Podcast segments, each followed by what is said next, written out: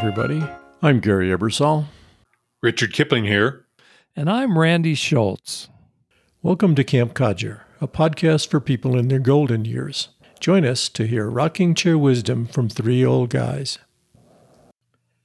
Today's episode is called Classic TV Shows of the 50s and 60s. Pour yourself a hot cup of coffee or your beverage of choice and listen as we stroll down memory lane, recalling some of our favorite programs from TV's golden era. Before we get started, I think Richard's got a codger moment to share with us. Richard? I was out last week running a bunch of errands, had my hat on, had a heavy jacket, it was cold. Finished the errands and I was hungry, so I drop into this cafe, go up to the counter, nice young woman says, What would you like?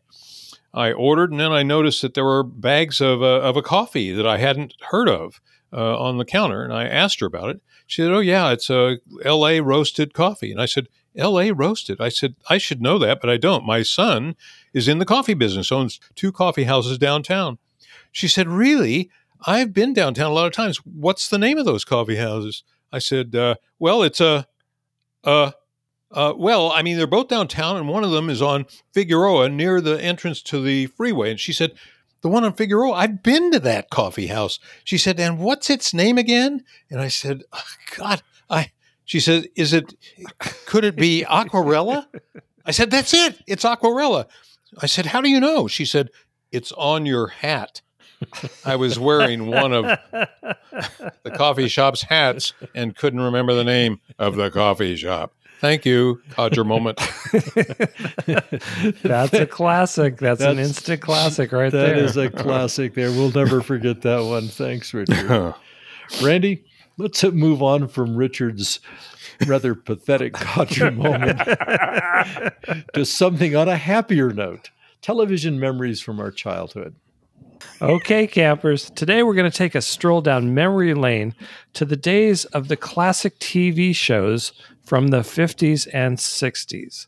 Back in the olden days, when we were kids, there were only three TV networks and mm. three flavors mm. of ice cream you remember this. I guarantee it. The TV networks were CBS, NBC, and ABC. And the ice cream flavors were chocolate, strawberry, and vanilla. That's all you could get. oh, and all the TV shows were broadcast in black and white. In 1950, there were about 1 million homes in America that had TV sets. By 1969, just two decades later, 44 million homes had at least one TV set. The enormous popularity of televisions and TV shows gave the three TV networks the ability to create the first national mass media experience. For the first time, almost all Americans could see and hear the same program virtually at the same time. Back then, network TV shows included variety shows starring former radio show stars, serious dramas, situation comedies, news, quiz shows, and sporting events. Television quickly became a huge influence on American culture, and those of us who grew up during the 50s and 60s were profoundly influenced by television shows and by the TV ads that made watching TV programs free to the viewers. So, we're going to take a little stroll down memory lane Gary, what was the first memory you have of watching an old black and white TV show? You know, when you gave me that question yesterday, I was thinking, okay, I really remember black and white TV, but I don't remember when. It was probably around 1954, 1955. Mm-hmm. I was was 6 or 7 at that time and I think that's when we got our first TV. And I'm just kind of guessing because memories get distorted over time. We see something on the internet today, a picture of Ed Sullivan, a picture of Milton Berle, and you say, Oh, I remember that. And pretty soon that becomes your memory. Mm-hmm. But I mm-hmm. really do think that one of my first memories is the Ed Sullivan show on Sunday night in black and white mm. TV. Yeah, that's a classic. That's a classic. Do you remember what a big deal it was? I mean, the family would gather around the one TV in the house, mm, right? And it was a, a, communal yeah, family experience. Yes, yes. And you had no critical judgments. As a child, you didn't care. You were just fascinated by that moving picture in your living room. I was going to say it was a, it's a sense of wonder at it at first. Look at yeah. this thing. Absolutely. Yeah. And and Richard, which show do you remember from way back? One thing that's interesting, as you said, one TV in the house, in the living room. Well, that TV was controlled by my parents, not really by me, especially in the evenings. Shows that we watched, it wasn't that I watched or my brother and I watched, it was we, and they were what Gary was talking about. It was Milton Berle, or it was the Jack Benny show, or even the Jimmy Durante show. Absolutely on Sunday nights, Gary, it was the Ed Sullivan show, like a religion. Every Sunday night, Ed Sullivan show. I do remember my dad coming home from work, sitting in his favorite chair with a scotch, and watching the six o'clock news with us. And then I remember the Friday night fights. Do you guys have any memory of that? I, I don't. I, I do. I don't at all. Until you had mentioned it, I hadn't even thought about the Friday night Oh. fights. Oh my God. That's amazing. Well, my dad not only watched them, he participated in them. He would jump up from his chair. One time I remember he jumped up and kicked over our coffee table while he was trying to trying to mimic a left hook. Was he eating his TV dinner on a TV tray sitting in front of his chair? All of those things that came about because of television, frozen Oh, that's dinners. true. They were Right. called TV dinners. Right, And right. they had those, I, I remember. They had the trays, TV trays. Yeah, all Yeah. because of a television in the living That's room. right. Oh, Well, one of the first memories I have of TV is watching this old bald guy drone on and on, giving a speech. It turned out it was the president of America, oh. Dwight D. Eisenhower, and and his news conference or speech or whatever it was is one of the first things I remember seeing on TV. And on a happier note for me, I remember the first show I really got hooked on was the Mickey Mouse Club in the oh. afternoons. I was the perfect age for that. Television was just part of our early developing years. Which brings me to, to the next question. What was your favorite show from the 50s? Gary, when you look back, which show really, really appealed to you back then? You know, I'm actually having trouble defining a favorite out of all the shows because hmm. there were so many that were memorable. And that's really, in my mind, what we're talking about is those memorable experiences that come back and hit us. Oh my God, yeah, that was so cool, or that was so had such a an impact on me. I mean, one of the shows that I remember very clearly is Alfred Hitchcock Presents. And there's Oh, that profile yeah. image of Alfred Hitchcock. Good evening.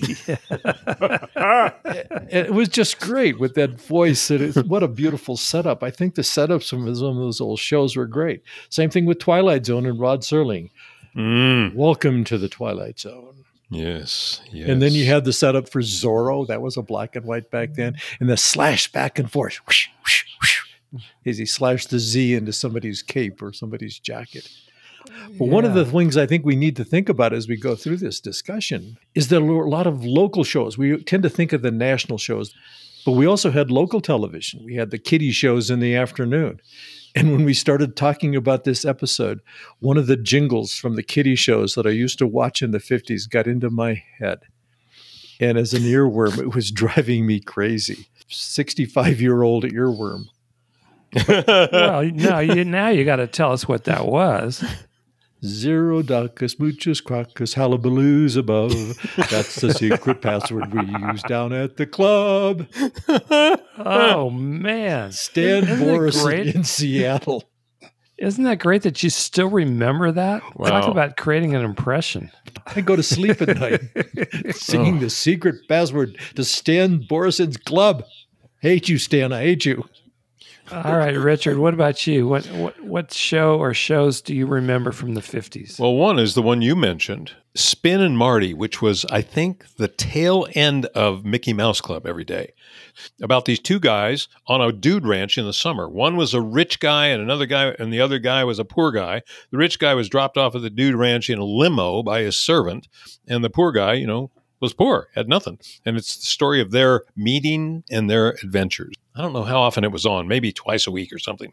Then later, as I stepped toward teenagery, I really liked 77 Sunset Strip.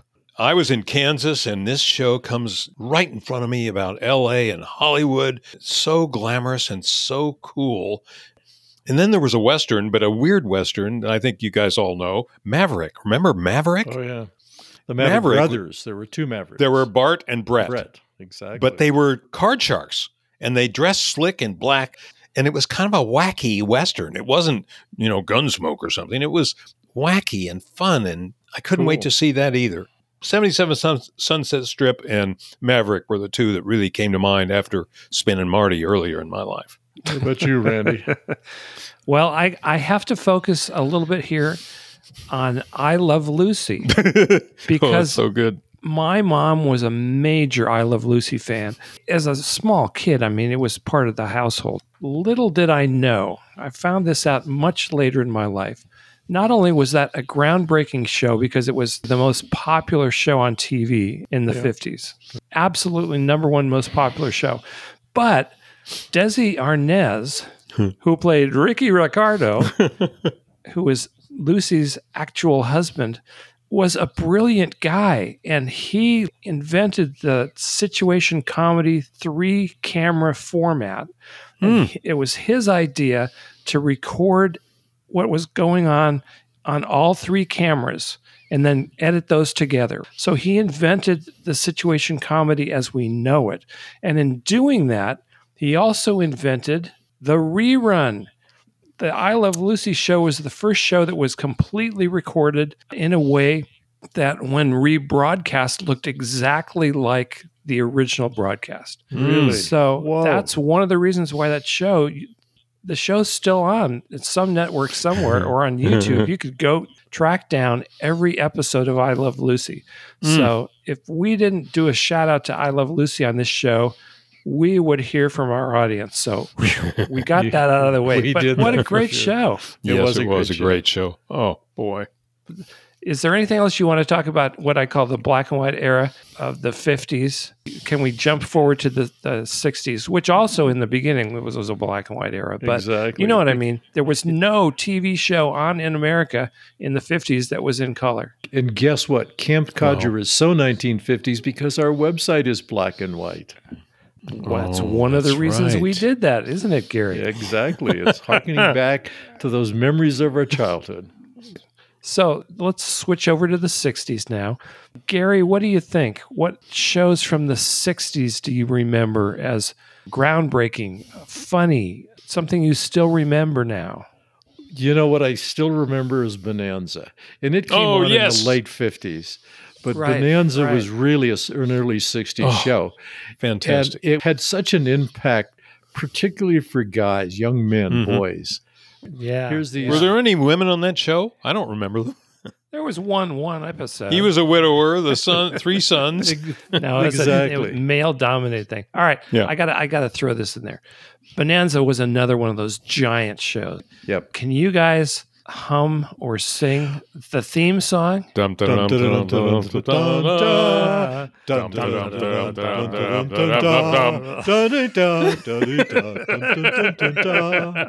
I knew, I knew it. I knew we'd all know that. I was given a guitar for Christmas, mid early 60s, something like that the first thing I learned to play was the theme song to Bonanza. it turns out that was the only thing I learned how to play. That's awesome. That's awesome. Great Well, show. Just a great, a great show. show. Mm. All right, guys. What else? What else do you remember from the '60s? All right, on you TV. guys. American Bandstand. That's it. Yes, That's the one that is absolutely. wedged in my memory. And it was, again, so cool. It was out of Philadelphia, right? Dick Clark's American Yes. Bandstand. Yes. And all those high school age kids on in the studio dancing to music and showing off their hairdos and their clothes and their cool talk. Oh man. There I was in Kansas, you know. What was I doing? What about you, Randy? What are your 60s? You know, I'm I'm younger than you guys, so when I really started selecting my own TV shows to watch, it was in the early to, to mid 60s. I- I'm kind of ashamed to admit how many of those situation comedies I know everything there is to know about. I'll just I'll just rattle off a few, right? The Beverly Hillbillies. oh, yeah. For a while in the in the early 60s, that was the number one rated show. Yep. Wow. Can you believe that? And it Gilligan's seemed- Island, another another Yep. bizarre show, you know, that was popular. I'm was gonna- that the one that had Maynard G. Krebs? No, that, Oh, that was Dobie Gillis. that Dobie was Gillis. Dobie Gillis show. Was the Dobie Gillis show. Okay. Okay. But the same actor who played Maynard on Dobie Gillis was the lead, one of the leads on. No, the lead Gilligan's guy Island. on Gilligan. He was Gilligan. During the mid '60s, there were lun- a bunch of country shows. It's like America was becoming more Petticoat Junction. urbanized. Petticoat Junction, Green Acres, Green uh, Acres. the Andy Griffith Show, right? Right. Yep. Yeah. Small town. So, for whatever reason, the small town kind of country shows were really popular. I remember watching all of them. How about the cartoon shows Hanna that went Barbera, mainstream? Yeah, the Jetsons, Flintstones, and Flintstones, Oh yeah. Rocky and Bullwinkle, Rocky and Bullwinkle. There's a classic. Wasn't there a show called The Millionaire where a guy Oh yeah. walks up to a door, knocks, and hands somebody a cashier's check for a million bucks? Yep. And then it, the show goes from there? I Yep. remember that. I just remember the guy never showed up at my door. what about uh, panel shows like What's My Line? Remember that? yeah, the game shows were real The big. game shows, yeah. What's my line was a was a great one. That's when uh, somebody was an actual person with an interesting background, and then there were two actors hired Yes. to pretend to be that guy or that woman, right? When when you guys think about classic TV, do you think it's the nostalgia factor that makes those shows seem so great now, or were they really that great? Well, that's a really good question. I think the the differences are huge. Nostalgia colors everything because they'll go back to moments when we were in awe, we were surprised. We were younger. It didn't take much to to get us excited and happy. But if you look at the production values today versus hmm. the 50s and 60s, you look at the acting quality. I'm not a big TV fan. I really don't watch it, but there's a lot of really good acting and good production values Right. in contemporary television production. It's fun to go back. If somebody presented me some of that schlock today, you'd turn it off immediately. all right, all right. I, I got to do a shout out to another show from the 60s and 70s, but it started in 1967. I still think this particular show is one of the best things that's ever been on TV. And I'm talking about the Carol Burnett show. Hmm. Essentially taped live in front of an audience. You know, obviously they were doing some editing and whatnot. What made that show so great was it was a, a sketch comedy variety show. They'd have singers and whatnot. But what you remember is Carol Burnett and the rest of her cast doing some sort of bizarre high concept, you know, skit. And they Hilarious. It was hilarious because they were all very funny comic actors. During the middle of the skit, they'd start cracking each other Yeah. up, and that turned out to be the funniest part of the show. Right. You know, right. Tim Conway cracking up Harvey Korman. Yeah. Uh, yeah. Anyway, those guys working working together on a skit. That's still some of the funniest stuff I think you can find. Right. And you can still go to YouTube and find those sketches. That's one of my fondest memories from the 60s TV. All right, Richard, give us an example from the 60s. What's your favorite TV show memory from the 60s? uh, you know, I'm older than you guys. I was in college for most of the 60s. I didn't have a TV in the 60s. From 64, 62 to 1970, I was TV less. So I have a, a gap in my TV ness. The 60s are a blank for me, TV wise. Well, that reinforces something that we touched on earlier, which was when we were younger, television was way more important to us than probably at any other time in our lives. I think that's why, right. Why in the world was that? Well, you think about it, it basically dictated your family life. You had to have dinner before the TV sh- Mm. shows came on, right? Or you watched the news because we got a lot of our news through the three broadcast networks, right? Right. So Right, the, we right. forgot about news because we were talking about entertainment, but the news was hugely influential in the in the 50s and the 60s. We believe what Walter Cronkite told us. The entertainment value was fun, but the news made a huge difference too. Well, and as you look back at TV from that era, you realize how much the old TV shows were depicting an idealized version of America. Mm. It was basically white. It was male dominated. It was family oriented. And most of the issues and the quote unquote problems that happened on TV, like on the Leave It to Beaver show or Father Knows Best, Yes. they were not big issues, right? It's like, oh my gosh, I've spilt something on my pants. You know, yeah, yeah, yeah. No, you're absolutely right. Ozzie and Harriet. Uh, Ozzie and Harriet, the show that that was the original show about nothing, right? It's like nothing ever happened on that show. It was just a family, and they were all nice people, right? Yeah. So we watched them. Well, there were pe- people we aspired to be. We even aspired to be the Beverly Hillbillies because they were rich living in Beverly Hills. That's true. Well, TV certainly exposed us to things that we wouldn't have seen in our local communities. I was growing up in Detroit. You were in Topeka. Gary was in uh, South Seattle. A long way from Southern California, right? So Yeah. oh my. TV brought us together as a country for better or for worse. I think that's why we have fun when we talk about it. It's part of our early childhood and early formative years, and it was part of our collective experience. So I think that wraps it up for our stroll down memory lane. We're going to disembark from the Wayback Machine and return to the 2020s. And if you understand my reference to the Wayback Machine, leave a comment about this episode on Camp Codger. Tell us what show that was from. And I will personally send you a limited edition Camp Codger bumper sticker.